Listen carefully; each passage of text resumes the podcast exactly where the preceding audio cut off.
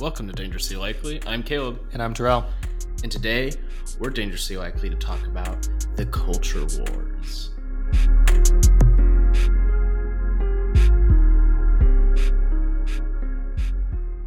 Let's go above the fold with this week's headlines. So, West Virginia Senator Joe Manchin once said that his last campaign for Senate was the 2018 campaign, but now he is saying, quote, you never know when it comes to 2024. Power is a hell of a thing. Manchin only won his last election by 3% compared with the 24% he won by in 2012. Terrell, Joe Manchin undoubtedly knows the kind of influence he has in the Democratic Party right now. Do you think it is a good thing that he could be potentially running again? You already know the answer to that. Do not I? even because not even because it's um, Senator Manchin. We need to get rid of all the old people. I'm sorry, that might be considered ageist, but our congressional delegations have outaged the population they serve. They claim to be working in their best interest, and I think this story is a great example of it.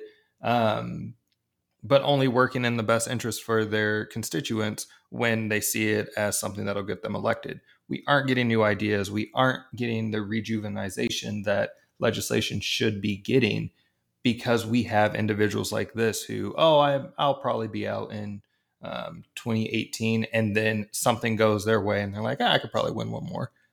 No, it's not good. Not because of him as a senator, but because of the principle of the matter. Same reason why, even though I love Nancy Pelosi and I'm happy she's speaker, she wasn't supposed to be speaker this term. She wasn't supposed to be, but I'm not necessarily mad about it. No, I'm not mad about it at all, but I'm I'm frustrated that we don't have other options, right? We don't Yeah. have that. And I mean, speaking from a democratic strategy standpoint, you know the next round of elections for the Senate are going to be very difficult. Um, 2022 is going to be rough as a midterm, and 2024 is going to be a hell of a one. So, do you kind of want Manchin to stay? Yeah, because it's almost a sure bet that you at least keep one of your seats. Yeah, yeah, I agree with you on on kind of the Senate is or Congress really in general is too old sentiment. I um I actually don't think it's a bad thing if he wants to run again. Um I think everyone looks at Manchin as like this moderate, pretty center Mhm. uh, Democrat that eh, people who don't pay attention every day probably sees Joe Manchin holding up all this stuff Which and gets frustrated. Yeah. And first of all, I don't think that's realistic. Second of all, if you're frustrated with it, we still would want Manchin to win in a red state. Well, Yeah. Right? Um, so if he runs again in 2024 and wins, that's awesome. We still keep a seat in the Senate. Mm-hmm. That might otherwise be a Republican seat. Unless he taps an heir apparent, which we all know he won't do. Yeah. Um, if you're mad that Joe Manchin is the one with influence in the Senate, then I think that you should um, try very hard to get other uh, uh, seats flipped in the Senate to blue. Um, Easier said than done. Oh, completely. Yeah, completely. But like, we need all the seats we can get. No, absolutely. And again, like I said, it's this isn't a frustration on the Manchin piece, and and like you mentioned, yeah, there's there's an importance to the fact that even though he only won by three percent, he won by three percent in West Virginia. That when you adjust is like ten still. Um, Yeah. I just I want to see more AOCs in the Yes. Senate. I want to see more individuals closer to our age range who are willing to to take the initiative. And I'm saying this on both sides again. I might not agree with my conservative counterparts who are of similar age, but there is still a commonality that a lot of younger conservatives recognize that climate change is an issue and it's Mhm. something that we have to worry about they might want to focus on it more from a business lens than I personally would, but there is this this need for the Manchin generation to really let let go of the guard. It's not like when they retire they lose their health insurance or something. They still get paid. Like there there is no incentive other than notoriety and fame to stay in the Senate as long as a lot of our um, Congress folk have. What's happening in the world, Terrell? Tunisia is in political turmoil as President Kais Saied um, ousts the country's prime minister and suspends parliament with military support. Per the Associated Press, late last Sunday, President Saied um, invoked emergency powers to allow for what many are starting to call a coup. Um, on Monday, troops surrounded the parliament to block the speaker from coming in to speak. And we're seeing a lot of this tension stem from a stagnant economy and some mismanagement from um, COVID response by the government. The G20 um, is having some road bumps as they talk about climate, as the world's 20 largest economies find challenges in the target date of 2025 to phase out fossil fuel subsidies. Um, from Reuters, many are looking to October for some clarity around where the initiatives are going to head, how the G20 is really going to tackle climate, um, especially as a lot of emerging economies are finding and resisting this idea that um, subsidies for coal and fossil fuels must be um, removed. And finally, um, I feel like I brought up the Pope a lot since we've been doing the world leads, but big Pope guy over here it, he says some interesting things. I'm intrigued. Um, per AP, the Pope is helping to build on some warnings um, that the chief of the UN has been signaling as we look to conflicts and climate and how they've driven um, inequalities globally. Specifically, the Pope has called the existence of such hunger criminal to basic rights. Um, a quote that comes from the UN Security General says, Poverty, income inequality, and the high cost of food continue to keep healthy diets out of the reach of some 3 billion people. Climate change and conflicts are both consequences and drivers for this catastrophe. Um, and I'm really intrigued and, and, excited that we're starting to have some of these more um, intergovernmental and higher level conversations as it relates to what needs to be happening in the world as we look to not only climate change, but inequality, um, globally speaking. And it's always interesting when a religious leader steps in and kind of says, yeah, this is morally wrong and we should do something about it. And we'll be right back.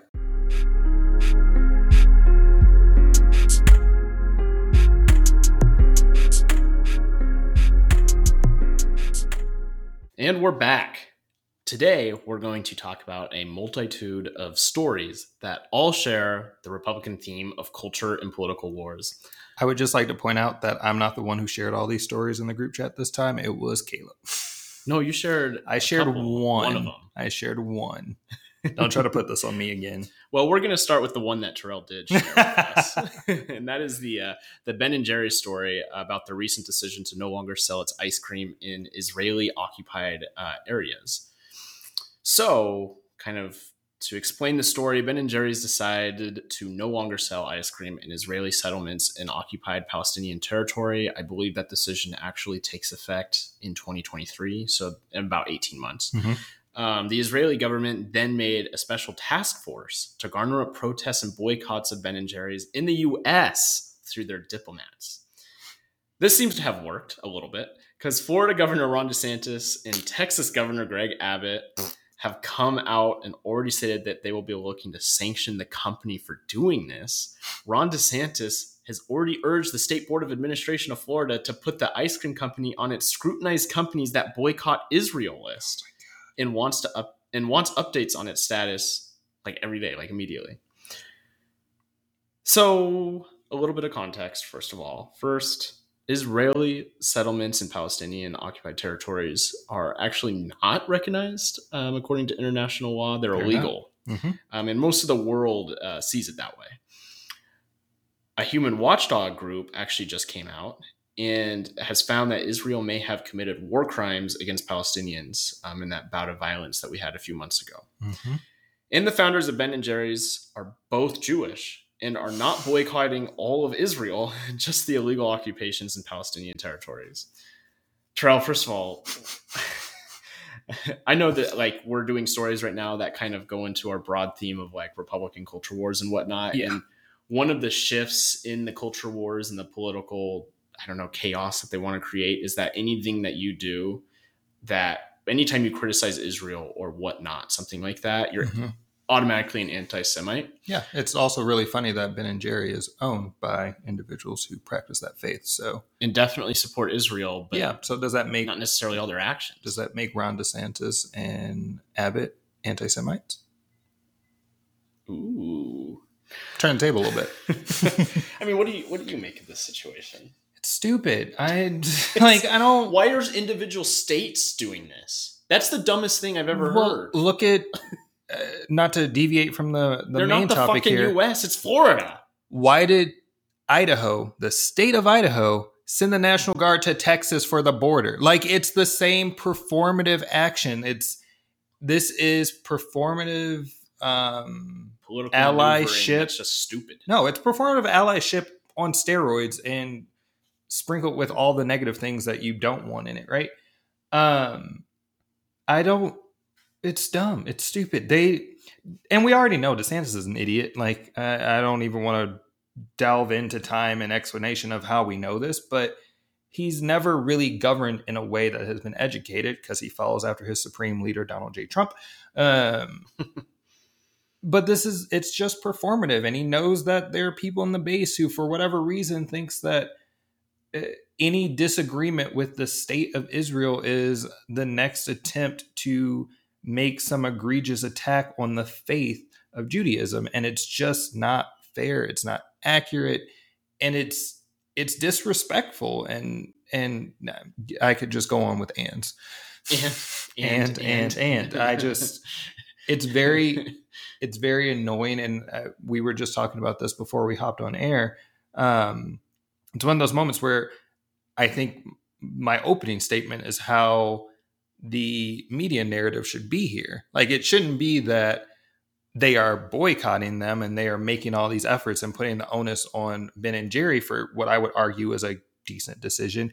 It should be a real question of, well, why are they getting rid of this Jewish owned company that is arguing against Israeli policies? Are they the anti Semites in the conversation? Do I think we're going to go that far? No, because that's that can put some risk on media agencies if i'm being honest but it's that type of push that i think we need from from higher ups from leaders from this this country of we can't keep just doing performative things and then being shocked when they happen like oh i couldn't believe they did that like you can be pro-Israel Mhm. And not agree with all the decisions that that government makes. just like you can love america and not agree with every decision america's ever made Exactly. I, and- it's just, I don't know. It, it's just so, it's so like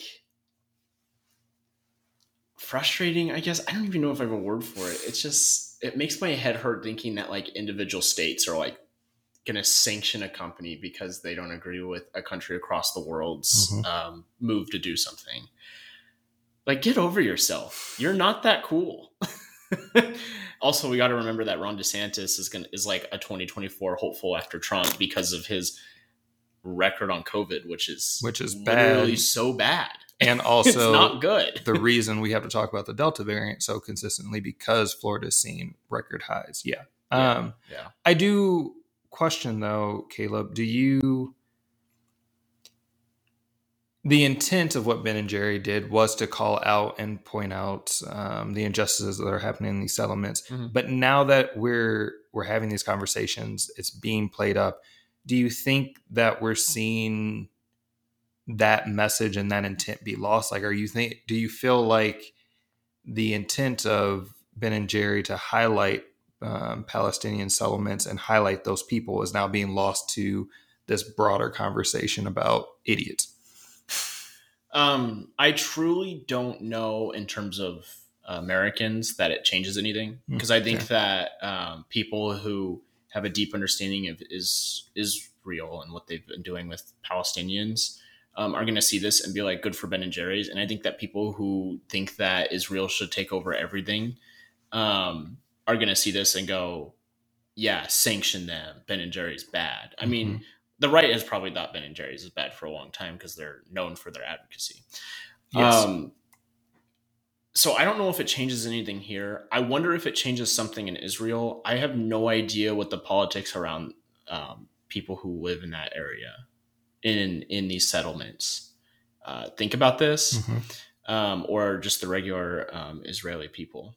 I don't I don't know. I, I would imagine that the the little bit of change may be if Ben and Jerry sparks a larger uh, kind of boycott of the illegal um, illegally occupied territories from other companies too. Mm-hmm. It makes it just not as nice to live there as the people who moved there thought it would be. Yeah. And maybe that'll spark a change. Obviously, this happened last week, so I don't know if we have a, we have a while to go to see. I also think that it's interesting. Like we're talking about like Texas and Florida doing this stuff, which is Mhm. just such an overreaction. Um, so dramatic. Oh my gosh. Um, but something that is interesting about this story is that the Israeli government is like actively trying to. Mhm.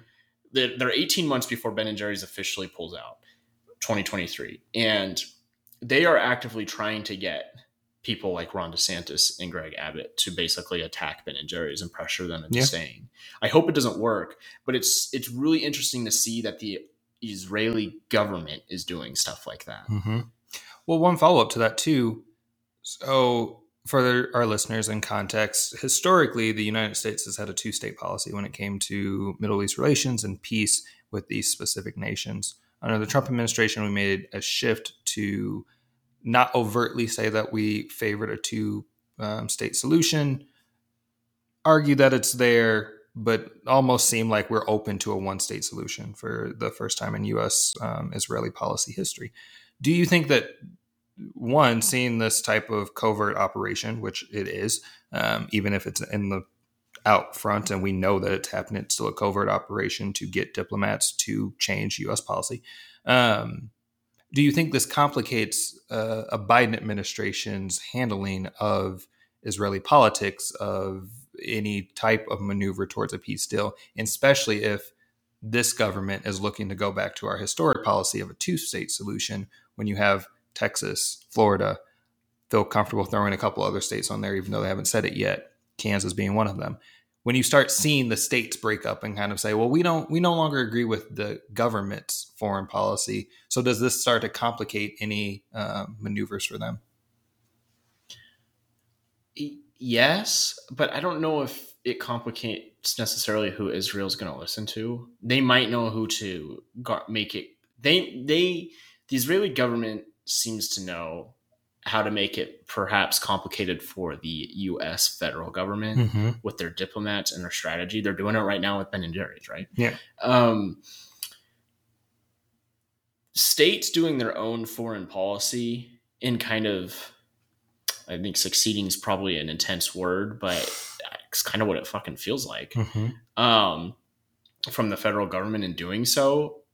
I mean, we've kind of seen stuff like this before. We've seen individual senators do things without telling the White House and stuff. Yeah. And There was a delegation that flew to Israel under Trump that was trying to form a different peace policy than his administration was supporting. Yeah, I think that like what is um could be worrisome about now is that it just seems like Republicans don't care what they do, don't care about the norms anymore. And so them doing this on a level we've never seen before seems uh like it's definitely possible. I don't know if it'll happen or not, but we'll see. Mm-hmm. This this issue hasn't like blown up too much. Yeah. Like maybe if a lot of other American companies start to boycott um, that area of the settlements, then maybe something crazy happens. But Yeah, and I, I mean, I think in the topic and the the overall theme of we're seeing this platform mm, platform is a stretch. We're seeing this narrative be set by the present GOP, where it is very um, identity politics, culture focus, and I, I guess for me that concern still resonates too. Of you have the state of Idaho sending the National Guard to make a ploy to say, "Oh, we're." Supporting the border and we're trying to save our country. We're saving Texas, blah, blah, blah, blah, blah. So when you start seeing these pieces, I, I don't think we're to this space, but it does become complicated for an administration to really say that we're fighting as the United States when there's a lot of this disjointment happening at the same time. yeah. So let's switch gears to a couple political stories. Um, Ooh, my favorite. Same. um, the Republican House Freedom Caucus has requested the House Minority Leader Kevin McCarthy to remove Nancy Pelosi from her position as Speaker of the House. This comes after we predicted this, but we picked the wrong person. yeah, I know. This comes after Pelosi booted two of the minority leaders chosen Republicans from the January 6th Select Committee, um, the committee that's going to look at the insurrection. Mm-hmm. Pelosi vetoed Jim Jordan and Jim Banks, both representatives from this for this. She vetoed them from the Select Committee for reason that they have both peddled the big election lie and could be potentially considered as actual material witnesses to the events that led to the January 6th attack on the Capitol. Yep. McCarthy, after this, responded by removing all his picks from the committee, and that left Liz Cheney, who Pelosi appointed, as the only Republican on the committee. And side note that my frustration with media narratives on this is the narrative is kind of, oh, only Democrats are in this. No, there's a Republican in there. It's bipartisan still. Yeah, there's, there's, still two. Um, or no, there's potentially two. Adam Kinzinger. He accepted. Oh, did that just Thanks, Terrell, for being my news guy. um, so here are some remarks from Liz Cheney on McCarthy's decision to pull all his picks off the select committee. Today, the Speaker objected to two Republican members. She accepted three others. She objected to two, one of whom may well be a material witness to events that led to that day, that led to January 6th. The other, who disqualified himself by his comments in particular over the last 24 hours, demonstrating that he is not taking this seriously. He is not dealing with the facts of this investigation, but rather viewed it as a political platform. This investigation must go forward. The idea that anybody would be playing politics with an attack on the United States Capitol is despicable and is disgraceful. And I am absolutely dedicated and committed to making sure that this investigation holds those accountable who did this and ensures that it never happens again. And the American people deserve that, and that is what we're going to do. And also, McCarthy, of course, wants to become Speaker next year. Do you think that he deserves to be Speaker in the aftermath of his actions here? Uh, I think that any uh, person who would be third in line to the presidency must demonstrate a commitment to the Constitution and a commitment to the rule of law. Uh, and uh, Minority Leader McCarthy has not done that. Terrell, has this series of events surprised you? And what does McCarthy's decision to pull all his Republicans off the committee say about the Republican Party strategy? That they don't have one. that actually, I take that back. And I'm forming this thought while we're in this moment. So, listeners, bear with me. Caleb, bear with me.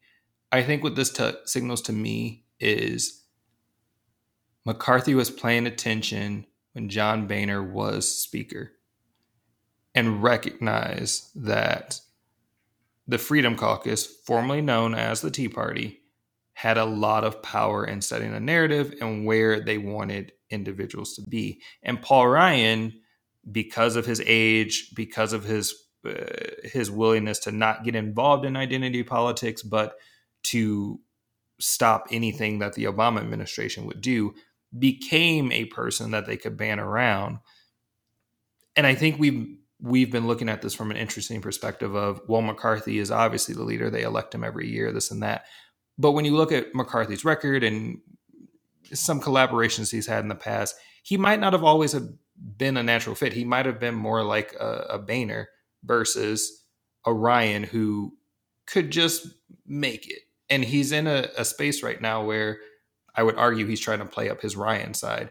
I'm not going to agree to anything that Nancy Pelosi says anything the administration brings up is inherently flawed and we can't allow it. And he's becoming this talking piece. And maybe I'm giving him too much credit. Again, bear with me. Thought of this in the moment.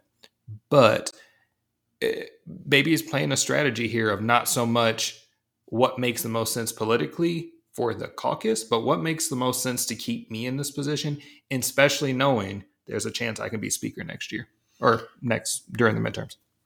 I think what frustrates me about this situation is it's like I feel like it's very easy for Democrats right now to like formulate a message around McCarthy's decision and what they are trying to do with this committee. Mm-hmm. And I don't feel like we're hearing anything that much. I think it exists. I just don't think people care.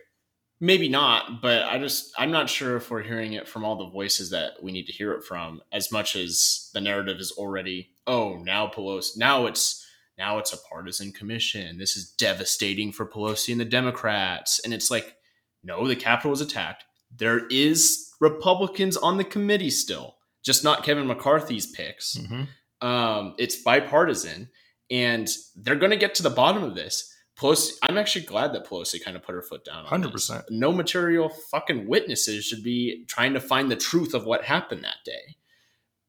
I just think that I just think that the narrative is already bad for Democrats when, and I just don't feel like I've heard a response from Democrats like actually putting out a good message about what they're doing here. So in that clip that we played, though, if you, I think it was it was either shortly after it or maybe it was a little bit before. I think that Liz Cheney did an amazing job of speaking to just what you did, right? She called out and she said very plainly, if the Republicans really wanted this to be a bipartisan um, investigation and and movement, they had their opportunity. It passed the House.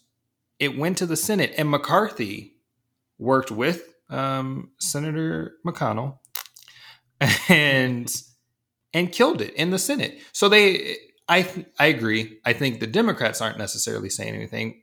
They are. I mean, if you follow any major Democrat on Twitter, they post all the things and they're highlighting all the things. But I do think there's some strategy here of no one's really caring about us saying this. But when you hear a Liz Cheney, granted, it resonates more with I think the progressives and and well, it resonates more with people who lean a little left.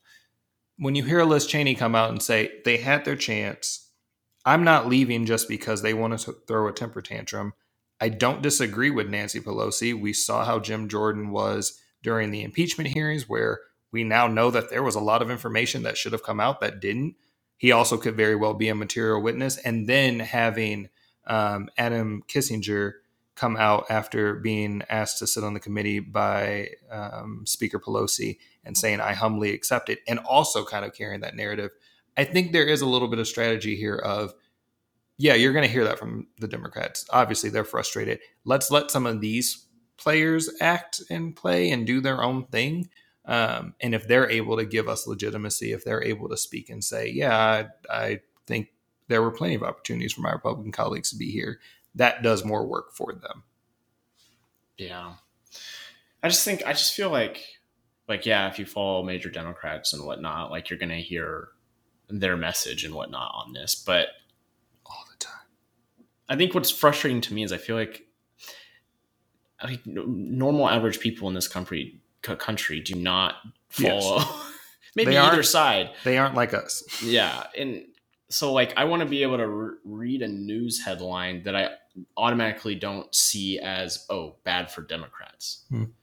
and I think that's where my frustration is with this. But I do agree. I, I applaud Nancy Pelosi with her decision to do this because I mean Jim What Jordan else? is trash. Like, why would why would they were you? all trash. Also, Nancy Pelosi made very clear at the start that this was a possibility because of how it was passed. If she chose, she could, and she called on McCarthy to put part yeah, to put partisanship aside and to make a judgment that was best for the country, not make a judgment that was best for TV. Mhm. And that's what he did. And uh, there was no surprise on either side when Nancy Pelosi really did what she said she was going to do. McCarthy had a statement out while she was still talking.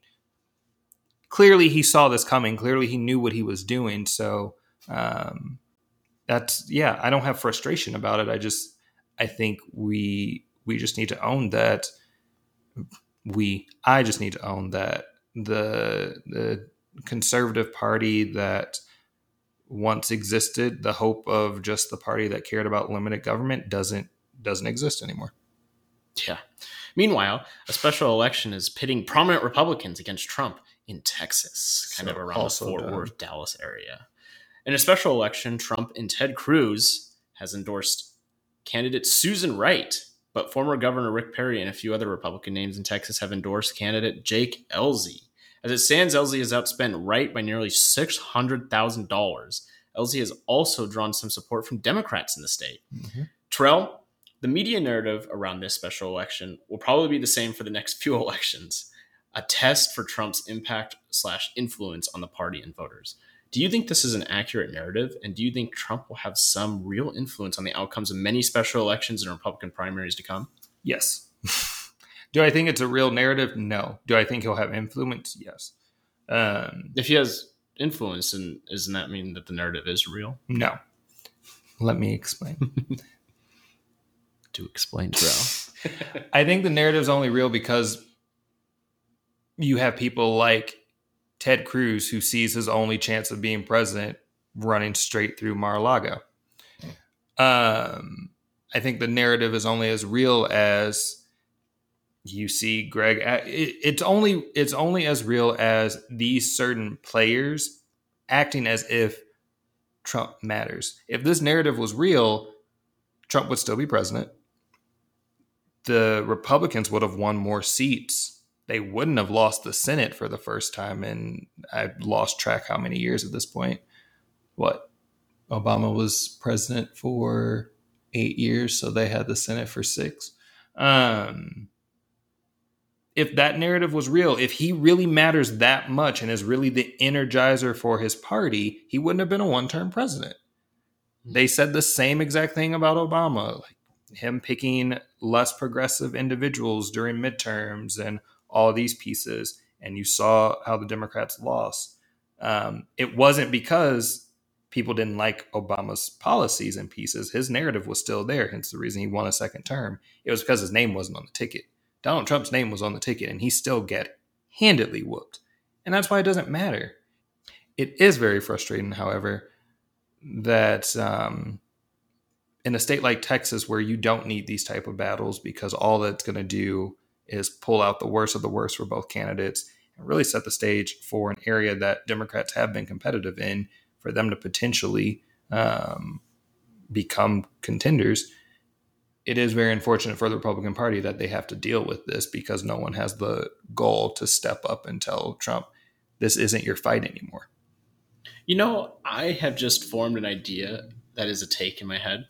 And my take on a lot this, of that today. I know. My take on this is that the Republican Party is kind of like global warming. And let me tell you how how that is. For like years, a- global warming has becoming worse and worse and worse. Same with the Republican Party in mm-hmm. terms of going kind of towards what Trump was. But humans for global warming, just as Trump has for the Republican Party, has really sped up that process. And now the Republican Party is there or farther away in that direction that Trump sped up the process to. And whether Trump has a little bit of influence or not, the Republican Party is kind of their own thing and they don't need to listen to him because they're already there or worse. So, what you're saying is Trump, as president, was COVID 19. Former President Trump is the Delta variant. no, I, I think that's an accurate depiction. I, I think uh, right before I came here, um, I was having a conversation with one of my colleagues about my disbelief that I am living through this current era of American history and human history at large. and I've said that a lot. But I would love to sit back and look at certain points in history and look at certain times, again, specifically during the Tea Party point, and recognize where the breakdown really happened. Because I agree with you. I think we were on this path for a long time. When mm-hmm when the Tea Party rose not for any ideological reasons, purely to stop a president from doing anything, and um, an established party with a platform and ideas and reasons to exist adopted them as a part of their caucus and then gave them leadership positions and let them set narratives, obviously you're going to end up in some of this muck that you're in. But I, I also think and felt that it had to just be a short term thing. Like once Obama wasn't president, they lost their steam. They would die. And it somehow or another, oh, not somehow or another, they did it because he was black. They allowed that to become their their idea and their guiding. And now we're having this very conversation. like it's all about culture now. Everything that the Republican Party sits on, uh, Texas just passed or is passing one of the strictest abortion bills mm-hmm. in all of the country that limit women from getting abortions after six weeks before many women know that they're even pregnant just because there's some detection of a fetal heartbeat. We're having these arguments about critical race theory, Ben and Jerry's, all of these spaces and places and things, all because we had our first black president. So one last thing, um, we're going to talk about the uh, very very partisan Arizona election audit in Maricopa County, which was made possible by the outrageously false claims from Trump and his supporters that his election loss was not legitimate. Could cost around nine million dollars for the state. The cybersecurity firm, which I'm not really sure is really qualified to even be called that, the Cyber Ninjas, has claimed it cannot trust the voting machines in Maricopa County and the internet routers and has told the county they will have to replace all of them, which will cost around $9 million. The partisan firm claims it cannot confirm that the voting machines were not infected with malicious software for the election. But of course, they can't tell us that the machines were actually infected at all either. So we know that this is all a sham. But Terrell, what do you think is the consequences for letting this audit continue to go on? Well, are the are they still doing the audit in what? Yes. Montana? Yeah, or something in a weird cabin in the middle of the woods. Yeah, in the middle of nowhere that is just some it's like the horror movie Okay, Cabin in the. Woods. It was a good movie though. it was a good movie. It like made fun of horror in a great way, but also fun. like showed horror in a great way. I loved it. Um I don't know. I just I don't it just adds to the crazy shit that their party is doing and letting Yeah, happen and fostering. Ugh. there is a actual governmental document that proved the 2016 election was hacked and we haven't we didn't do anything about it at all Yeah. there was a special counsel who said in this specific precinct in florida we can prove that there was a shred of um, malware that was put in we can't confirm or deny that anything went wrong we feel confident we feel confident that um, because I don't want this to become a conspiracy theory that people run off with. They felt confident that uh, the malware wasn't activated, so it didn't cause anything or change any um, results. But what they did highlight is the same machine that had that malware was in several states that a particular person won that gave them the White House. One of them being Michigan, one of them being in um, Kent County, actually, one of my former counties. So it- I'm just going to quote Joe Biden here. I think it was Joe. I'm just going to quote everyone at this point. There has never been a more secure election in American history than the election of 2020. Not even because of the election, but because it's been certified 60 times. 60 different times Yes. individuals have said these results are valid. And we survived an insurrection to prove that. So I just, I don't care. I just, I'm tired of the narrative and the need to feel like, well, you have to get rid of all of these. When in Pennsylvania, uh, last week, I think, news came out that they actually have to get rid of all of their voting machines. Well, not all of them, but one county have to get rid of their voting machines because they are so out of date that their tallying can sometimes be off by greater than the error margin than they allow.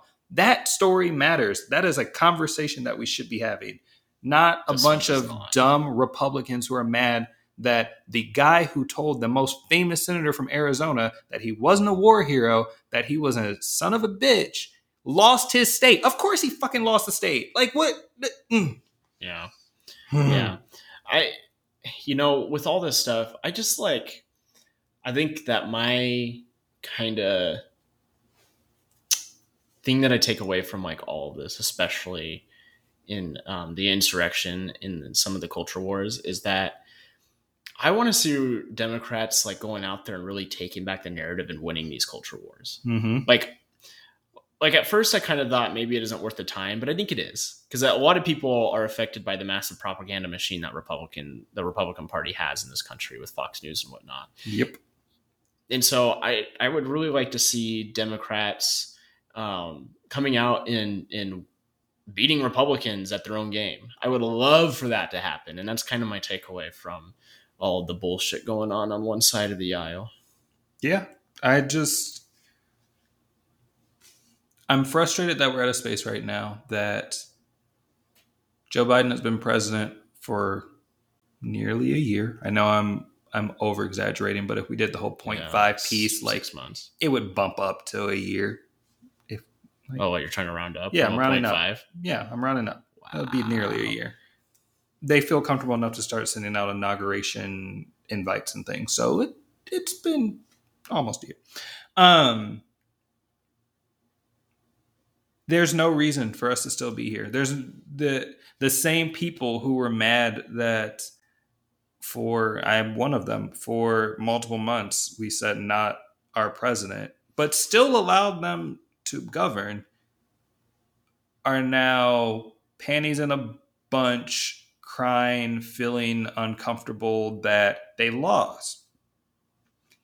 Carrying around flags so everyone knows that they voted for some person and no one really cares. So, yeah, I'm frustrated. I'm annoyed. I I'm mad that the modern Republican Party is leading astray the rural side of this country to make them think that their problems are with culture, not with the fact that our country has grown and changed and they haven't been invited into the conversation. I'm annoyed that we have a party that is using this last election that brought a lot of people hope as a war cry to make people afraid.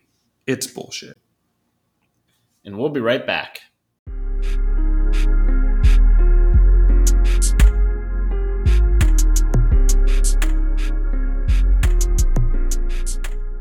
And with that, take us on a tangent. Oh, right, Terrell. My tangent isn't a ferocious one this evening. It is. We've calmed down a lot lately.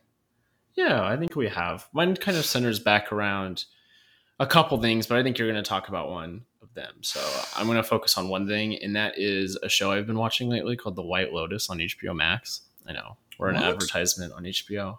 I've been trying to find a good show on HBO Max for so long, and I have found nothing. So I keep getting mad when other people tell me other other things. It's it's new. Um, there's only three episodes, it's a limited series. It's six episodes, one for each day of the week, and the show is about um, uh, basically rich white guests at a that go to a uh, Hawaiian resort called the White Lotus um, for a week, and it kind of just follows their lives throughout the week. And it's I was looking at Twitter last night after watching the third episode, and someone on Twitter said that it's fascinating. It's like watching a panic attack in slow motion. It is so fascinating and it's goofy and it's intriguing enough for me to keep watching. And it's kind of like there's a lot of great actors in it. And I mean, they played their part quite well. The soundtrack is like both kind of that tropical feel, you know, Mm-hmm. of a resort, but it's also kind of anxiety inducing and like awkward inducing. I don't know how to explain it. It's a very weird, interesting look between like class and race, um, even gender in a way. There's a lot of different dynamics that are at play in it. On the surface level, it's just a really goofy, weird show, and there's not really any likable character except maybe uh, Natasha Rothwell's character. His name, her name's Belinda.